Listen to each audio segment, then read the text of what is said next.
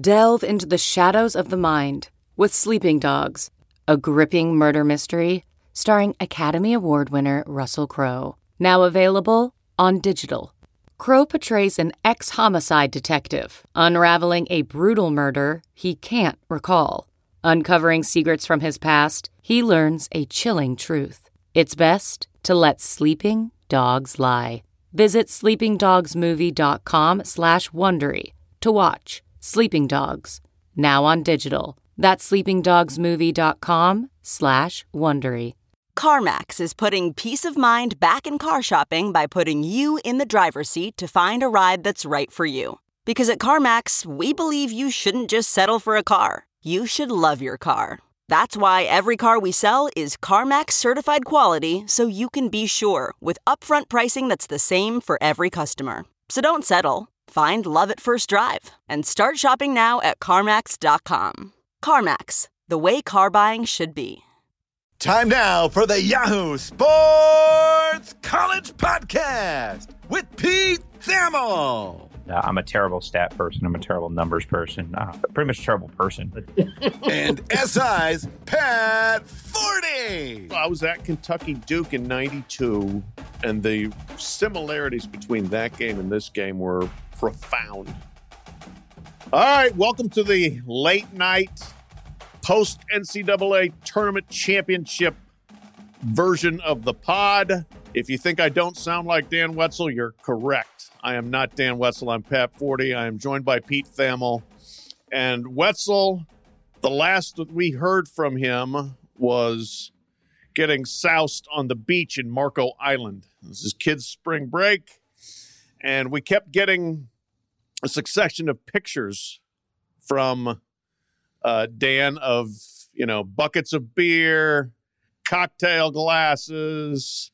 I think there might have even been a wine glass in there. It was it was very obnoxious taunting that while we have been grinding it out in the pseudo bubble, Dan has been lollygagging. He's still lollygagging. We should uh, get him back later this week. But for now, you got me and you got Pete, who are both in Indy, both at the Section 8 Residence Inn, as Pete lovingly dubbed it. Uh, a, a rather rather sketchy residence inn. I mean, the rooms are fine, the clientele's a little, eh. uh, but we've we've been here since like Carmelo Anthony was in college, uh, and we will ha- happily go home tomorrow. Yeah, forty weeks from now, Pat, we'll be we'll be here for the national title game in football. So maybe we just shouldn't leave. Oh, right? yeah, yeah, right. no, we won't actually be what? in this hotel, thankfully. But I hope not. no, no, no. But yeah, yeah, that's that's right. There, we, we, there's a lot of Indy in our future. Yes, but in our present, our, our immediate past, and in our future. But uh, well, we're gonna we're gonna break down the championship game, and boy, did it suck! What a wild anticlimax.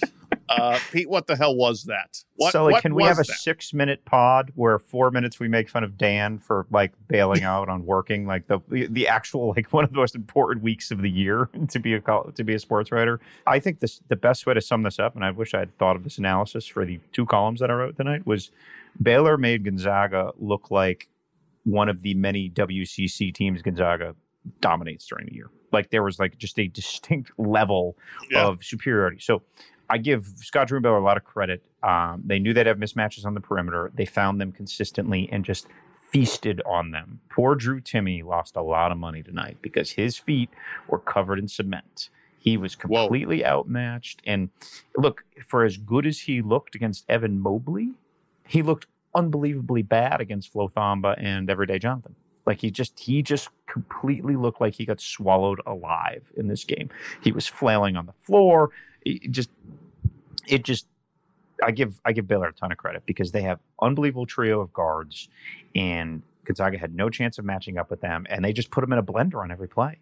They just yeah spun around the perimeter, got the mismatch they wanted, and then went right to the went right to the hoop or kicked it out for an open three. I think I saw at one point they were seven of ten on guarded threes. So look, they had a little bit of mojo tonight, but they actually like yeah. did. I thought they'd be shooting seventy percent at halftime, right? Now they got so many offensive rebounds, yeah. and it just kept and kept it alive. But I, I believe the stat to me that I'll remember from this game, Pat, was Gonzaga attempted 22 shots in the first half, and Baylor made 19 field goals. Like Gonzaga couldn't get the the Zags couldn't get the ball up were off. They had eight turnovers at halftime, and quite frankly, anything that happened in the second half didn't really matter. There was 26 precious seconds where the lead was cut to single digits. So I was like, you know, you're trying to write because I had to file at the end of the game. I kind of looked up. I was like, oh, it's nine, and then uh, somebody hit three, and I was like, all right, we're back back to the computer screen and, and going. So Baylor is a team definitely constructed to compete in modern college basketball, and they just simply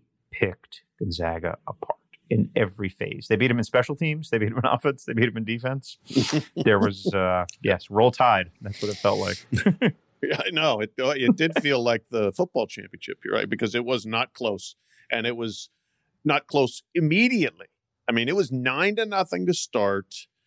Uh, the first possession, Baylor got three shots because they were hammering the glass, and boy, was that going to be a theme.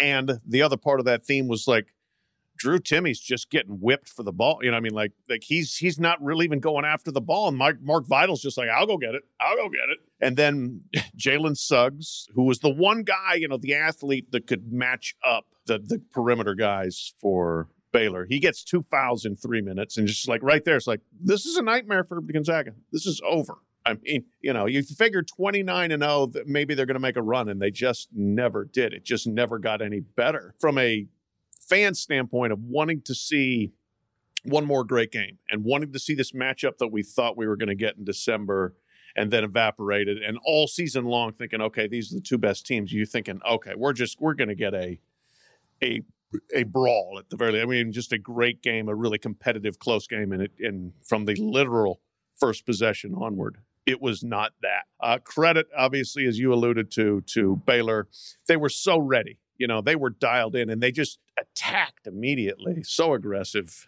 uh, you know it, i think you even noted on twitter that Few kept saying they were the aggressor they were more aggressive and it's 100% true uh, and they just didn't respond. A couple of things i wanted to hit on with you uh, let's start with just the program perception and coaches perception now and what this does. Obviously you know scott drew has been a guy who has had a lot of success but couldn't get to the top uh, there were people saying they thought he was a batting in coach. He had the NCAA flameouts a couple of times. Uh, there were people who thought he was a cheater early in his career. What now are we saying about Scott Drew? And then what are we saying about Mark Few's Gonzaga program? You know, Scott Drew's an inter- interesting case. I think, and you probably would would agree. Just you know, we both covered the sport for a while. I don't think there were a whole lot of coaches toasting this win tonight. Certainly not in the Big Twelve. Certainly not people went over. Now, Scott Drew is a very nice man. Tries very hard to be liked. Um, I don't think there was like a. Uh, I'm trying to think of like like when Gary Williams won the title. It was you know 20 years mm-hmm. win win for the, the you know the good the good guy, the big sweater. I don't think there will be. Uh, I don't think there will be that vibe going on with Scott Drew. But I give him credit. He built the quintessential modern basketball team, and I think reluctantly this ascends him. Reluctantly meaning from the college basketball, everyday college basketball coach, right? This ascends him into into a class and really becoming the face of what I wrote a little bit about this week with Roy Williams, and we can talk about, I'm sure, in some offseason pod, but like who are the, you know, with Roy Williams gone and, you know, the, the Boeheim, Huggins, Krzyzewski types on their way out and the game changing enough where they're probably going to be more willing to go out sooner than later. Like Scott Drew is going to be one of the faces of the sport in the, uh, in the future. Now, that will burn certain coaches. I remember Rick Barnes was pretty critical of him publicly early on in his uh, tenure there. Rick Pitino was certainly critical of him um, early on. Like he tweaked the establishment the wrong way. There was an NCAA investigation that didn't find a ton of stuff, but I would think via his peers, Scott Drew was guilty by consensus. If that if that's maybe a, a would you agree with that assessment, Pat? Yeah, yeah, no, I, and again, there was complaining. You know, people didn't like him. There was some smoke, but I don't think there was ever fire. You know, I mean, there. I, I mean, to the best of my knowledge, Baylor never had any appreciable sanctions um, for basketball uh, since he's been there. So, well, that investigation you know, ended up with some secondary stuff. It was like phone calls. Okay. And uh, this is probably six, seven years ago now that came down. It was a couple year investigation. And he kind of spun it as like an exoneration, like anybody, you know, they, they go under the hood that long in any program, they're going to find mm-hmm. some, you know, phone calls and text messages and everything. Like I think Scott Drew will remain divisive within the sport. um, if that Mhm. if that makes sense. But he certainly acquitted himself. The the bad in, I was at the 2016 12-5 game when they lost to Yale. And uh, it was the famous Tayshawn Prince when they asked him about g- getting out rebounded, and he gave some like deadpan answer, like they jumped up and grabbed the ball more than us answer. I don't know if you remember that game at all, but um, yes, I do remember. I was working for Sports Illustrated, further proof that they'll hire anyone at the time. And uh, yes, I, I totally ripped Scott Drew for losing to Yale because they shouldn't have lost to Yale. They had Taurean Prince for crying out loud. Like I, I think when people get niched, like I mean, Jim Boeheim was a bad coach in the uh, in the in the eighties, right? When he loses to Richmond in a 15-2 game, it's hard to shake that. Bill Self had that stigma hanging over him when he loses. Who did he lose to? Bucknell. Like Bill Self's one of the best in-game coaches in the country now. I think Jim Boeheim's an excellent uh, game coach. You know, as as it's as it's evolved, and I really think it's hard to argue with Scott Drew as a game coach, uh, game coach right now. But I do think there's there is like an intriguing tension that will always sort of hover over uh, hover over Drew. I would not say he has been embraced by the hierarchical mainstream uh, of the game. Yeah, no, I think that that's that's very true. And yeah, he I mean, he goes about it a bit differently, you know. I mean, he he he did have the the people that yeah, in the Big 12 that didn't like him or Bob Knight was one of them. Bob Knight was one of the other guys that, that was critis- Oh, critical of him publicly. Yeah. Yeah, yeah. Um and he wears his religion on his sleeve. Uh that t- may turn off some people, it may endear some people, but you know, one of the first things they did after they win and they had their celebration out there Monday night, Drew calls the team together. Hey, hey, let's pray. Let's pray. And they get in the circle and they and they pray. And and you know, when Drew gets in there and the first thing he's gonna say on the post game press conferences, you know, glory to God and that sort of thing. And uh that's you know, it it works for him. That's who he is, first of all. That that is who he is. And it also is something that he kind of flaunts to a degree in recruiting. Um, you know, some kids are going to gravitate to that. But yeah, they the the point you were making there that I mean, there is no longer any reason to question his coaching. You know, I mean, eh, he 100%. he can prepare them, he can X and O, he can manage a game. Like tonight, Gonzaga is so out of answers that they go zone, two different zones, two three and a one three one with a trap, and they never play zone. But that's that's how bad a position they were in, which right there was a sign. Oh boy, this is bad.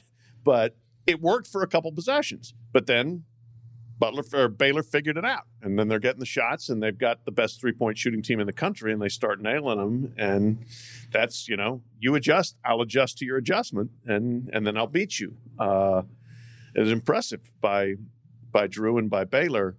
You know the it, you then you look at the rosters. You, you you've mentioned a couple times modern basketball. You got transfers from not from powerhouses by any stretch. You know, you have uh, MaCio Teague, who was from uh, North Carolina, Asheville. You have Davion Mitchell. He came from Auburn, but he was a pretty uh, highly regarded recruit. yeah, too. yeah, I no, he was. Yeah, uh, Adam Flagler was from Presbyterian. You got two guys from the SoCon who were out there helping you win a national championship. You know, and and a six five post guy in Mark Vital. So I mean, he's put together a roster uh, in a really interesting way, and it's worked. Yeah, and they have the ability to just kind of go small and kill you, but they also have answers if you go if you go big. And I just really think like the image I'll remember from this game, which really did not have any particularly compelling moments or interesting No. things happen, None.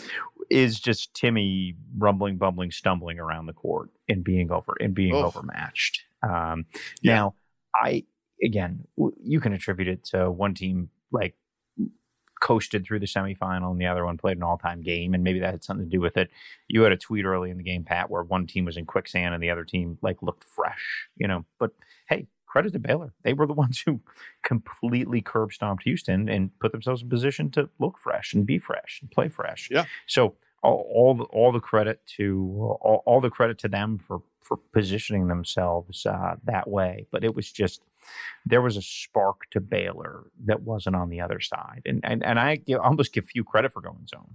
We've seen so many coaches in this. Yeah, oh, like, Think about Brad Wow. Underwood. God, Brad Underwood Oh. still hasn't made an adjustment. Like I'd be surprised. Yeah, from from that Loyola game. I mean, you just like some Yeah. of these coaches, like you got to try something if you're getting Yeah. completely outmanned. And uh, the interesting thing about Baylor was, and I don't know off the top of my head when they changed, but they were a two three zone team for a while. Do you remember remember Oh that? yeah, Like yeah, yeah. sure. So I always because they're one of the few teams that actually beat Syracuse in the first round a couple of years ago, and it was because like you know no you, the old tournament thing. Oh, they don't see the zone, they can't handle the zone. Well, Baylor handled the zone because they've been his own team, so it doesn't surprise me that there were answers readily available. Once eh, I think I give you credit, did like what it's supposed to, right? Stymie you for a few possessions, stun you a little bit. A few against USC led with the press, and I don't remember if it was a diamond or a one-three-one press, but that really rattled USC, and they never recovered. I mean, this was honestly like Oh yeah. Gonzaga's USC game, but just reversed in a lot of in a lot of ways. So, yeah, That's exactly right.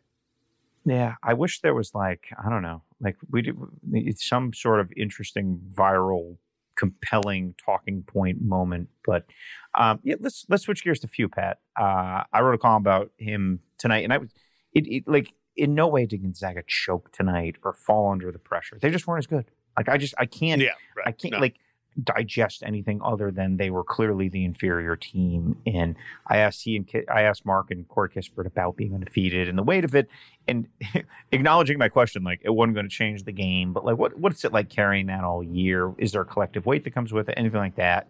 And they, you know, not surprisingly, uh, dis- dismissed it in uh, you know in in some ways. Kispert was like, it's doesn't matter of we lost eight games. Basically, we weren't winning tonight, and.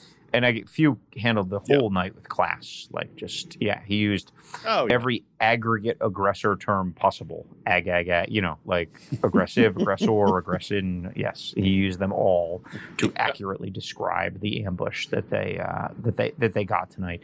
You know, I really think for Few, he will win a national title. And that, that basically, I wrote the column tonight. Like this wasn't their night. This isn't a defining moment for them. It was a excellent team that wasn't as good as the best team. And it's very rare that we actually see the two best teams of a season in a title game. This was a terrible matchup for Gonzaga. It didn't work. If you have enough star-studded teams and you have enough high seeds, you will eventually win the NCAA tournament. Just like all those coaches we talked about. There were all these guys who could Yeah. win the big one. Yeah. And I wrote that Few is actually the best coach in college basketball now who has not won the big one. If Dan was on the podcast instead of being drunk in Marco Island, he would say Bob Huggins was the best coach because Dan loves Bob Huggins. Few's now been to two title games. Huggins been to two Final Fours. I, I, I really think that Few's time will come. Does it come with Chet Holmgren and Hunter Sallis next year? I don't know, but I do feel like they are soaring towards becoming a blue blood, and I don't know who knights you a blue blood, like and how that happens. If there's like a double secret ceremony um, where it happens, but like Gonzaga has made 22 straight NCAA tournaments, and they've had some really high end teams. And sometimes you just have a three seed that gets hot and you win it because you you know like it's just the tournament isn't necessarily determining of who is the best team in college basketball, right? It's like who is the best team over a three week stretch in that year, and eventually that will become Gonzaga. It, if they continue on this plane, and there's no reason to think with Tommy Lloyd there and the success they've had, they're kind of the, the it program right now. Like, especially on the West Coast. How about no West Coast team has won it since uh, '97? Right. Yeah. Arizona. To- Yeah. Talk about a drought. So yeah, they- like your your thoughts, Pat, on Few. I'm I'm, I'm curious where you uh, Yeah. where you land on on on how to how to sort of rectify this season with such brilliance being ending with such a thud. Sure. No, I mean he's he's absolutely the most the best coach to not win one at this point, and you know he's he's Take that, Wetzel. Wetzel is Wetzel in absentia is outvoted, and we should note, by the way, that Wetzel will be asleep because it's two fifty five a.m. in Indy. But we are drinking a uh, a fine. I don't know. I don't know. I wouldn't put it past Dan to be on vacation, still up drinking beer right now, waiting on the pod. So Uh, if he is and he's not participating in the pod, then he's in more trouble. Uh, that's See, that's I really unforgivable. think Dan's vacation strategy, if his pictures uh, glean into anything, is heavy day drinking. So I, he might not make true, tip off. Bet he didn't make the second half. I, I wish I didn't make the second half, but uh, no, we are we're having an half, if upland It means anything. we're having an upland dragonfly. Each of us, it's a Bloomington, Indiana beer, Two fifty-five. I moved on to a.m. Miller Lite. oh, okay. All right. Well, I'm sticking with the local microbrew, and it's very good. Um, but so to to get back to to your question and my answer. Yeah, he's Phil Mickelson right now, and Phil Mickelson eventually broke through winning majors and won a bunch of them. Yes. You know, Yeah. and I I think Mark Few absolutely will win one and maybe multiple. Uh, next year they may well start number one if they get Chet Holmgren. I mean, that dude's like a whole different kind of freak. You know, a seven foot Yes. wing basically uh you know so i i put nothing past them being the best team next year you know I, a couple things i noted in my column that uh one i still think look they've got to get stronger you looked at drew timme's body and then you looked at the guys that he was trying to bang with and it's a mismatch you looked at the davion mitchell and the guards just the shoulders and the the the arms and the chest on those guys gonzaga was smaller. You know, they weren't, it wasn't just, you know, Timme being put in pick and rolling, being spindled because of quickness. It was also Timme not being strong enough to box out and go get rebounds with these guys and, and on down the line for the rest of the Gonzaga guys. Uh, they've got to get better in the weight room, I think. IPA bodies And- versus uh, HGH bodies. Yeah. I'm not Yeah. insinuating anything, just Yeah. a joke. But yeah. Gonzaga's great. Gonzaga's going to be great. There's there's no foreseeable ending to them being an elite team. And eventually, as you said, you keep putting yourself in the mix. Eventually, the mix works out for you. Uh, you know, Virginia, Tony Bennett, same thing. You know, you you uh, you get to a championship game, you win it, and some years you lose in the first round. That you know, that's how it goes. But I don't think the Saturday game caused the Monday result. You know, like if in No, I think the Saturday 2015 game predicted the Monday result. Exactly. Yes, that was a foreshadowing, is what it was. Was like, holy cow, Baylor is playing great. Gonzaga is struggling like hell to beat an 11 seed. And it was a great game. I mean, the 11 seed UCLA played phenomenally, and it was an awesome game. But it was an indicator of who was on top of their form and who was not. Yeah, this was not 2015 where Wisconsin had to wage war against Kentucky and then just hit a wall. They were as good as, or if not better than Duke, and just hit the wall and couldn't finish. This game, Baylor was the better team from the jump. Here's my question How good is Baylor? I mean, like, I think Baylor, this was a great team. They had two Yes, losses. it really was. yeah, 28 and 2. And one of the losses was at Kansas a week after they came back from a three week COVID pause. They were out for three weeks. They come back. They barely beat Iowa State, and, and Iowa State was terrible. And I talked to Drew actually the day before that game, and he said, We just had our first practice in three weeks on Sunday. I talked to him on Monday. I said, How was it? He said, It's a good thing we didn't have to play. And I mean, they were terrible against Iowa State, and they were still very shaky and lost to Kansas. The only other game they lost was in the Big 12 semifinals. That's it to, to Cade Cunningham and Oklahoma State. I mean, they were really good. And here's my stat. I told Sully I had a stat. First team since UCLA in 1968 to win both Final Four games by more than 15 points.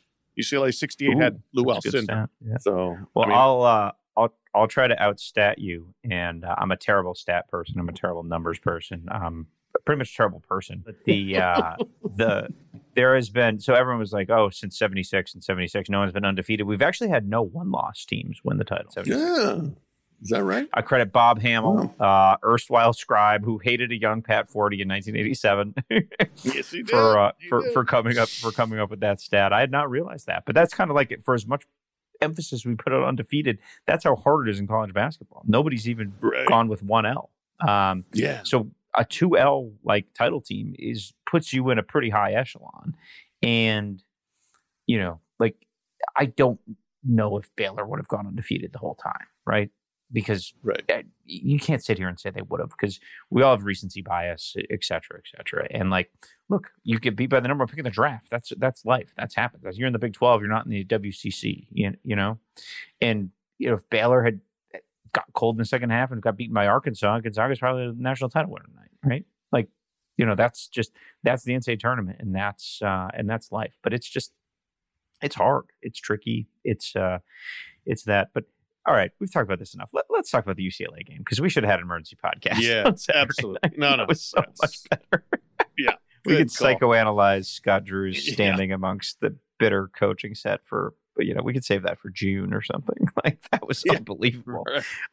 Um, you you've obviously uh, you, you're obviously exponentially older than me, Pat. So like in the lexicon of buzzer beaters that you've seen, where did the uh, the Suggs heave rank?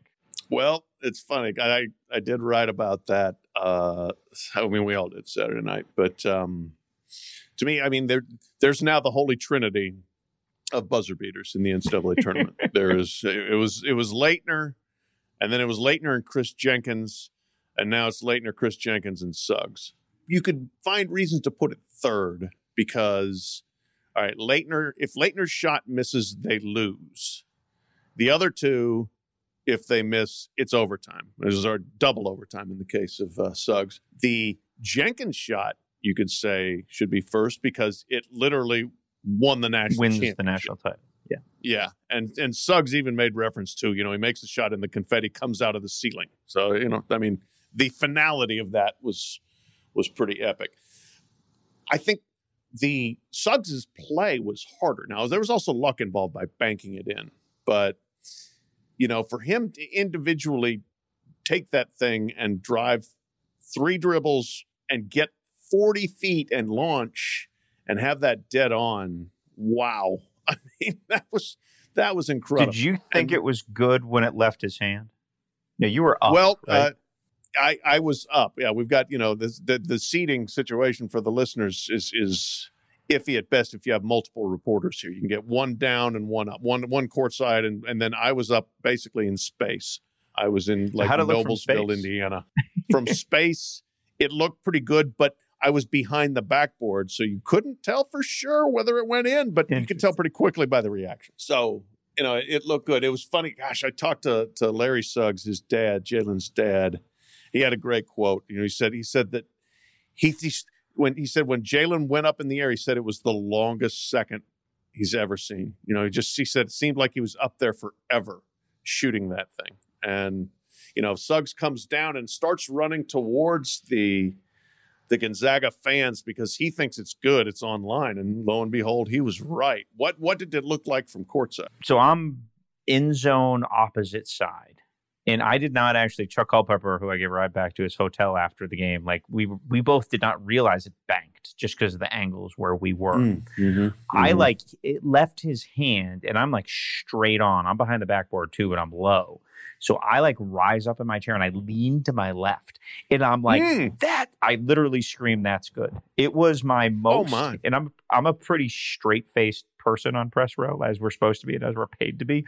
In my mind, and I could be wrong about this, is the second most like visceral reaction I've had to a moment to end a game. The most visceral being when I high fived you after the Boise Statue of Liberty play. in the moment of least press box decorum in history of my career.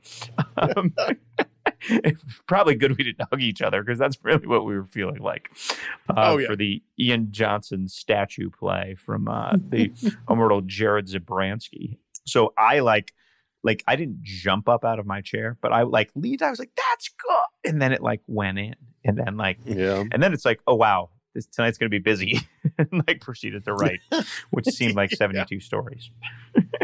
um, but here's one of my takeaways too. Like you, you know, Yeah. we've been at enough. We're very blessed in our careers. Right? We've been at enough great games, great moments, seen some great things. Like the the thing that I think I will remember ten years from now, other than the shot and the moment and the exuberance, was Jalen Suggs. Like had a grasp of the moment that was like unlike any any any young 19 year old athlete that I've ever seen. He was like calm, poised, clear eyed, yet giddy and excited and authentic and like he recalled the Chris Jenkins jumper like he had just watched it on YouTube 10 minutes ago. He had seen like a gif on Twitter that said, you know, Gordon Hayward had to walk so Jalen Suggs could run.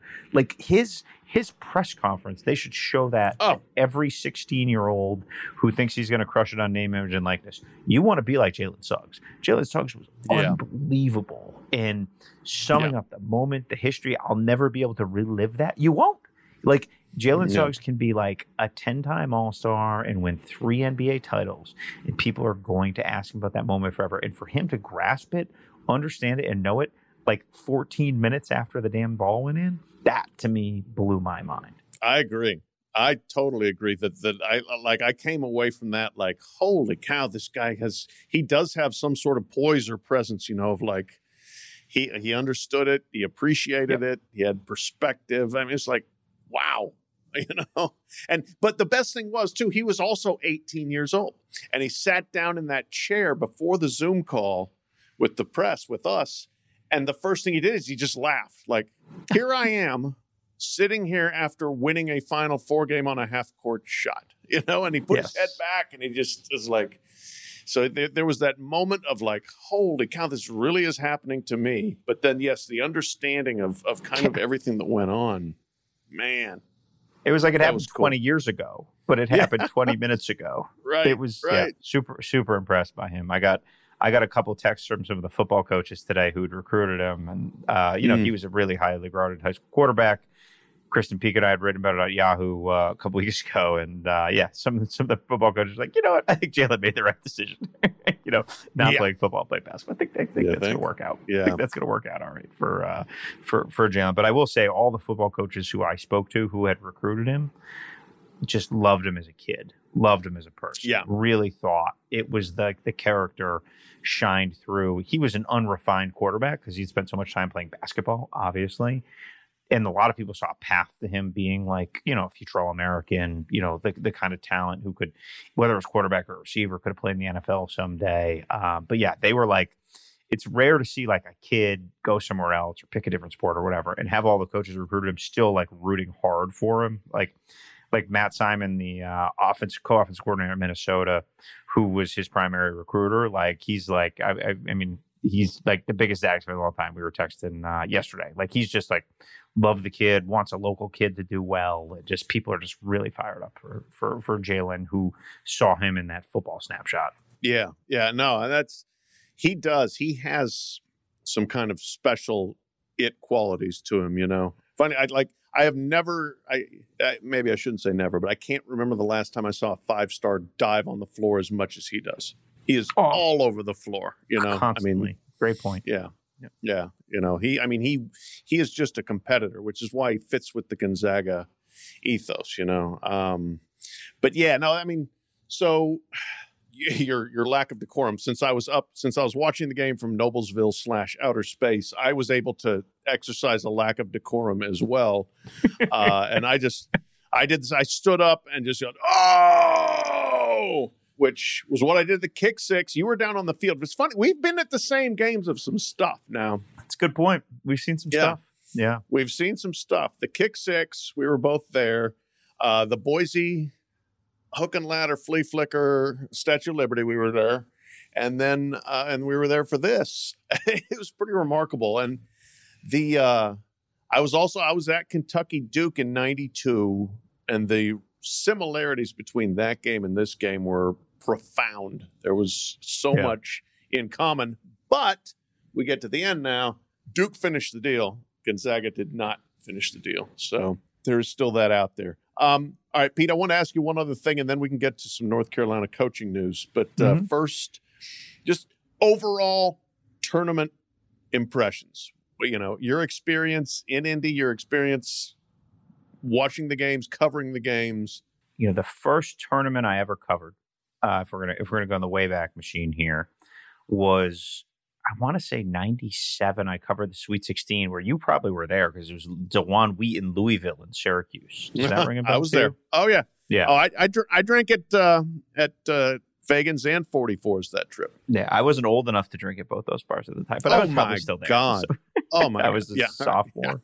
yeah. So I pretty much covered a, a tournament every year since then. I'm trying to remember if '97 covered a lot of NCAA tournaments in a row. Got uh, blessed to do it. It's the, my favorite part of the job. I love the NCAA tournament. There's nothing better.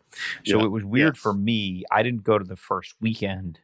Um, I watched at home, wrote a bunch, was on a bunch of Zoom. So you're there, but you're not there. This tournament will be remembered as the cathartic tournament that made us all re-remember why we love the tournament.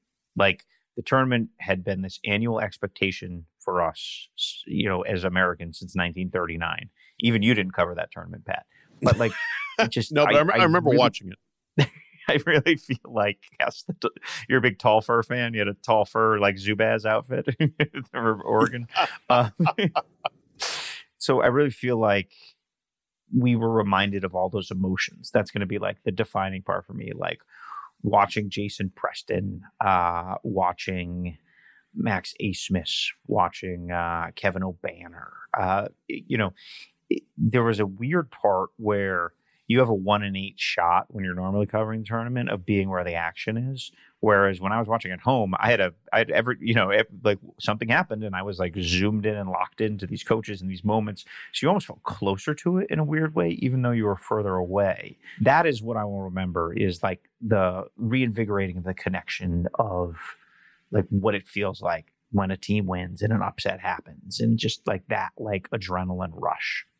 But I will say this, and this isn't a criticism at all, but there was something missing covering the tournament. Now, I like one of my favorite days of the year covering sports is the day before the first day of the tournament. Meaning, if it's a Thursday start of the tournament and you're at a sub regional or whatever they call the first day, and like the day before, there's eight open locker rooms, right? So you go to locker room all those eight days and you see teams, assistant coaches, you know, administrators, like you you get eight snapshots of the dream, right? You have the 16 seed, hoping and praying. I always go in the 16 seed locker room and I tell all the assistant coaches, just remember, I was the only one in here. All right. So when you win, but like it, to me, it's sort of like the ultimate snapshot of college basketball, right? It's the rich, it's the poor, it's the, what makes the tournament great. And so I really like missed getting to know, learning, gossiping, BSing with everybody. And then that helps fill in who these people are. Like if I had been at Oral Roberts, I would have talked to, you know, how'd you guys get at Max Abmas? Tell me about Kevin Obanor. Like, so you learn these stories in an organic way that, like, when you're sitting at home waiting to react, you don't know. And so I feel like the players got robbed a little bit because their stories weren't told as well as they could have been this tournament. Because when you're in the locker room and you're around, like even like I joked with Brian Hamilton one day, he was sitting next to me. I was like, I just wish I could go up to an SID and ask him three questions right now, you know, because like you just didn't yeah. have the contact. It was just a, like a weird, and, and again, this is a little bit of inside baseball reporter stuff, but I really feel like there were great stories that weren't f- fully told because you got 10 minutes. Now, again, we can call the coaches. We the SIDs are great. They they could get your players on the phone and they did that for me and I'm sure they did that for you. But like there's a serendipity of like learning it something happens and you you meet the moment and then you can kind of like understand the story holistically and you just didn't have that in this tournament and it's not a complaint it's an observation and it made me miss sort of the digging that goes into covering the tournament well. Um, and I enjoy just sort of popping my head. And I remember going in the Robert Morris locker room the year they were 15 in Providence, and they very nearly beat Villanova and probably should have if it wasn't for a bad call. Oh, that I remember cha- that. I remember. Yeah, that changed yeah. the direction of Mike Rice's uh, career in life indelibly. Um, but like I remember, you know, Andy Toole was coach and I was an assistant. I remember sitting in the locker room and like Andy Toole was like optim, you know, like hey, we got a chance, you know, like like like that feeling of optimism and and that's just like a sporadic random example but like learning about these teams learning about these programs you know, meeting people right? It's a huge you know yeah. how many times over the years have you met somebody for the first time pat like who's become a source or somebody you got to know in an ncaa tournament locker room? I would think hundreds right? I i well uh, they meet the person that just came immediately to mind was watching a guy coaching richmond as a 15 seed in the late 90s taking down a number two seed with a team of just cobbled together guys. And I wrote that guy, that coach, a handwritten note uh, after the tournament. Like I so enjoyed getting to know your players and watching. It was John Beilein. I mean, but that's the thing is, you know, like you watch that team and you go and you talk to the locker room and and you meet those players and it's like this is so cool. And so yeah, I, like I write a note to John Beilein and he writes me back and you know how many years later 15 years later, he's playing in the national championship game, and then five more years after that. Uh, you know, it's it's it is very cool, and you're right that to me, you know, observing is such a big part of our job, and getting to be the there at the open practices and watch the faces of the players, especially the big underdogs, like wow, we are here, and they're so excited and so happy And you never know. I mean, you know, every once in a while, some of those will win games. Uh, and where they're going to go, I remember loving the Northern Iowa team that ended up with Ali Farokhmanesh making the shot to beat Kansas. I went and covered the Missouri Valley final. I was like, these guys are good. They're going to be a problem. And I didn't know they were going to be Kansas, but yeah, you know, you just you find these guys, you get to know a, a little bit about them. Uh, you watch them, you watch the faces, you you watch the way they play, you see them interact, and it's just like you know you get much more of a tangible feel than we are allowed to get now. And let's hope that next year, when we're covering the tournament, there are no cardboard cutouts, there are no masks, there are open practices, there are open locker rooms, and we get to experience it all. And I will say two things two people that came over to the to the media seating at the end there. One was was Scott Drew and said, "Thank you for all you do for college basketball and for covering us." Which is like, wow, you just won a national title. That's very nice of you. Uh, and then two, Dan Gavitt, the VP of men's basketball for the NCAA, who you know poured as much sweat equity into this as anybody, more than really and he could just sense the kind of the relief and the triumph of like, wow, we actually completed this thing. Uh, you know, it could because there were a lot of times it didn't look like we were going to get anywhere near this. But you talk about Dan Gavitt coming over. Uh, you know, tip of the cap from America to Dan Gavitt, quite frankly, yes, on the absolutely. list of competent front facing NCAA employees. Dan Gavitt is one, and I don't really know where, where Mark Emmert would fall under him. But um, yes, Well, I've had. I'm not sure there's a two. Is there a two? Well, when you talk about front facing, they they don't put a lot of people Yeah. out front to face. No. and really, Dan Gavitt is not like seeking of that. But uh, so this is a good story for the pod. Uh, so Danny Gavitt ran the Big East tournament for years. I- He was the Big East sort of associate commissioner of basketball. That's where I got to know him. I would cover the Big East tournament, work for the New York Times every year. And every year, uh, the, the Big East would go women's tournament, men's tournament. So they'd be like long days because Big East tournament back in the day would start on Tuesday and end on Saturday, which when you have four games a day, it's just like a lot of everything. Right. So Yeah. when yeah. it would Oh yeah. end, Dan Gavitt, as traditions, you know, that it would be usually a 9 p.m. tip on Saturday. And after everything ended and they closed the Garden down, it was usually St. Patrick's Day weekend. Dan Gavitt would go to McFadden's over on the uh, east side and buy beers for all his staff and uh, oh yeah. Been throw there. up a throw up a uh, throw up a Guinness to uh, to you know to toast a successful tournament because when you're you know when you're the biggest the biggest tournament is basically your moneymaker and so if that goes off without a hitch and it goes well etc so there were more than one year where I toasted Dan Gavitt because I happened to be at the McFadden's with some of the Big East employees and uh, you know a toast to he deserves uh, multiple toasts. Last thing, let's just we'll hit this and we'll uh, we'll hit it and we'll quit it. Can't can't ignore this, even though it happened on National Championship Day. North Carolina hired a coach, Roy Williams, unexpectedly but kind of expectedly, uh, stepped down last Thursday. Monday, bing bang boom, his assistant coach Hubert Davis is now the coach there. Your thoughts on staying in the Carolina family and uh, whether this is a good move for for this for the program. I mean, my gut reaction is this going to be a great hire that's going to lead to national championships, or is this Carolina being myopic and staying in the family? My initial reaction would be that I really don't think it's uh, it's that good of a hire.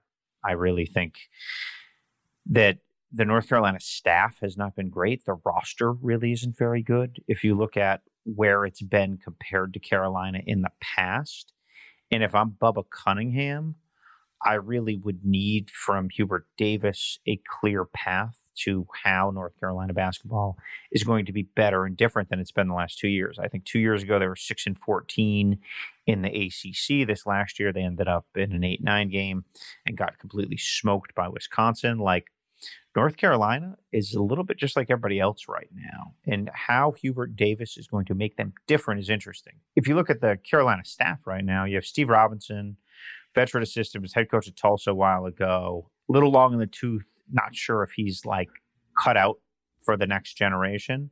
And then you have Brad Frederick, who his only qualification to work for Roy Williams was really that his dad hired Roy Williams at Kansas. So nobody in the ACC would have told you in the last five years that Carolina had like a plus staff.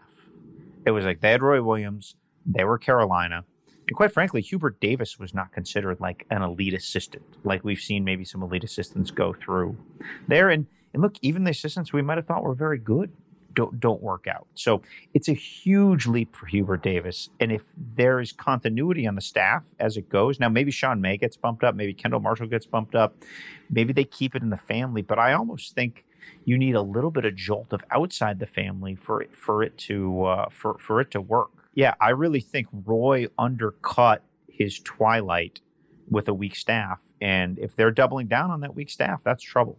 Yeah, no, that's a good point. Is that yeah, you're you're asking something to get better with basically the same or perhaps lesser coaching acumen. Um, because Roy, Roy, Roy was a good coach. I mean, he did things pretty much by the Dean Smith book, but he had a really good sense for when to do things. You know, when to throw the trap on and when to you know, change things up. And uh, you know, they, he was good, and we just we just, we have no idea about Hubert. Really nice guy. Worked with him at ESPN. Wonderful person. But yeah, this could be a case where you just you are you're doubling down on familiarity and hoping it works with no real assurance uh, that it will. I, I did. I had somebody, you know, very much in the know there who said, "You're going to see a different Hubert in a head coaching role than you saw in an assistant coaching role. Like he's he's going to be much more demonstrative, passionate. He stepped back. He, you know, he said it's Roy's team. Roy's going to do that stuff. I'm I'm that's not my role. But now there's going to see more of that. But that, you know, that still doesn't mean he can coach. I mean, we'll find out. But we we have seen here and Indiana uh, trying to perhaps recreate Michigan magic of oh former player uh, let's let's see what he can do. And you know, I'm staying in the family is we've we've talked about it a million times on this podcast is not necessarily a smart strategy. But I think it's it's very much uh, this is very much a wait and see hire. Yeah, I, I couldn't I couldn't agree more. I think if you're at Duke right now, you're smiling that they hired Hubert Davis. Now Duke's yep. going to face its own crossroads. I don't think K has much more than a year left, right? Like right. they got their third top 10, top 15 recruit coming in next year. The third five star Trevor Keels committed out of the DC area, who's a big time, big time player, right? Like to me, it there's a lot of trappings of like this is K, this is K empty in the clip, all right. But who do right. they hire, Pat? Right. I mean, this is like podcast fodder for a while, but like, there's nobody there. There's nobody there. You hire Jon Scheyer? Oh, I mean, no. you know, I mean, yeah. that's like, like, but so I mean, you don't hire Wojo, you don't hire Chris uh, Collins. You, you, know, can't really hire Capel. He that, can't keep his roster together. An, a fascinating one because if they do hire an assistant, it's going to be perhaps even a bigger reach than Hubert. You know, I mean, Whew, good point. I don't know. The, the K coaching tree is not blooming in full at the moment. So I, I don't know what they do, but yeah. but yeah, I, I agree with you that that day is coming pretty soon. Yeah. So here's my thought on Carolina. Like, who's the best gettable sitting head coach you could have got? Like gettable. I would think it's Chris Holtmann. Yeah, yeah. State. Like I, I, I would argue, say so. You know, I mean, I think Holtmann would have um, would have. Yeah, well, of course he would have done it. I see. I think you could have gotten Billy Donovan, maybe, uh, but but Do there's you? a Roy Billy friction going back to the brett Barrett days. See, uh, I think that that's naive. I don't think difficult. Sitting NBA coaches don't go to college. They just don't. I don't think we'll ever see a sitting NBA coach walk out with two months left in the season to go to college. Like that's a Petrino move. I don't think that is going to happen. Like it's not going to happen with Brad Stevens. It's not going to happen with Billy Donovan. Now, if Billy Donovan was in year six somewhere and was sputtering, and you could kind yeah, of no, no, but he's been in yeah. Chicago for ten minutes. Like yeah, no, he's part of a rebuild, and, and, he's probably making. And Billy's a loyalty kind of guy. Like he, he, if if you gave him a job, yeah, you're right. He's not going to walk out uh, on the job in his first year that's that's not happening. Yeah, and like nobody wants to coach college basketball anymore for the same reason Roy Williams doesn't want to coach college basketball anymore. It's a gong show. it's total free agency. It's complete chaos. Like a quarter of the players are tra- are, are, changing teams. No, good yeah. for them. They should be able to change teams, but like that doesn't make it easy to manage. Oh God, no. No, I mean it's it's so foreign and yes, so transient at this point that I I would like the paycheck, but I wouldn't like everything that comes along with it at this point. Yeah, And It's gonna be if you're making seven million bucks, and all you got to do is worry about garden ball screens, and you've got to worry about kissing 15 year olds behinds and trying to court 19 year olds, and they're eight, yeah, they're page, nah, like that's like it's not even a conversation.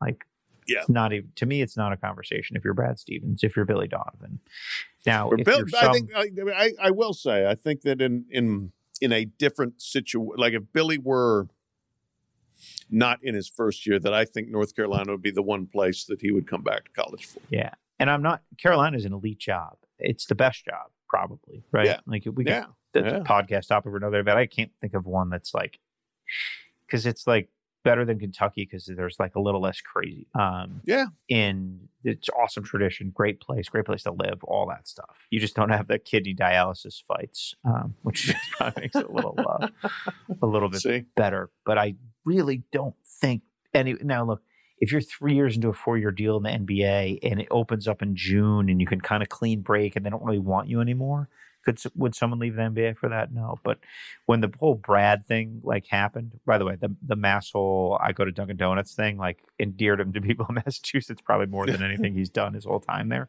But like Woj Yeah. tweeted something that I thought was really he was like, no one's ever gonna leave for you know right? NBA for college anymore. And I believe that. Like there could Yeah. be some crazy extenuating circumstance, but for the most part, like they make more money. They have one one hundredth of the headaches, and Yeah. they actually like these guys like the coach. Like they want to talk Yeah. about ball screen defense till they're blue in the face. Thank God you people aren't listening to a podcast where we talk about ball screen defense until we're blue in the face. See, that's when. All right, Wetzel's coming back on Thursday. We think if, if he sobers up enough to get on a flight back to Detroit, and so we will, we will, we will, we will talk ball screen defense with Dan Wetzel. Then uh, we will berate him for missing the national championship podcast. Uh, but we thank you all for listening to the championship podcast. It's 3:35 a.m. and Sully has got to chop this thing up and get it ready for everyone's ears. So probably Sully's the real time hero. for us to sign off. And uh, appreciate you listening. Subscribe, uh, leave us reviews, be kind. Thanks for listening, and we will talk to you later this week.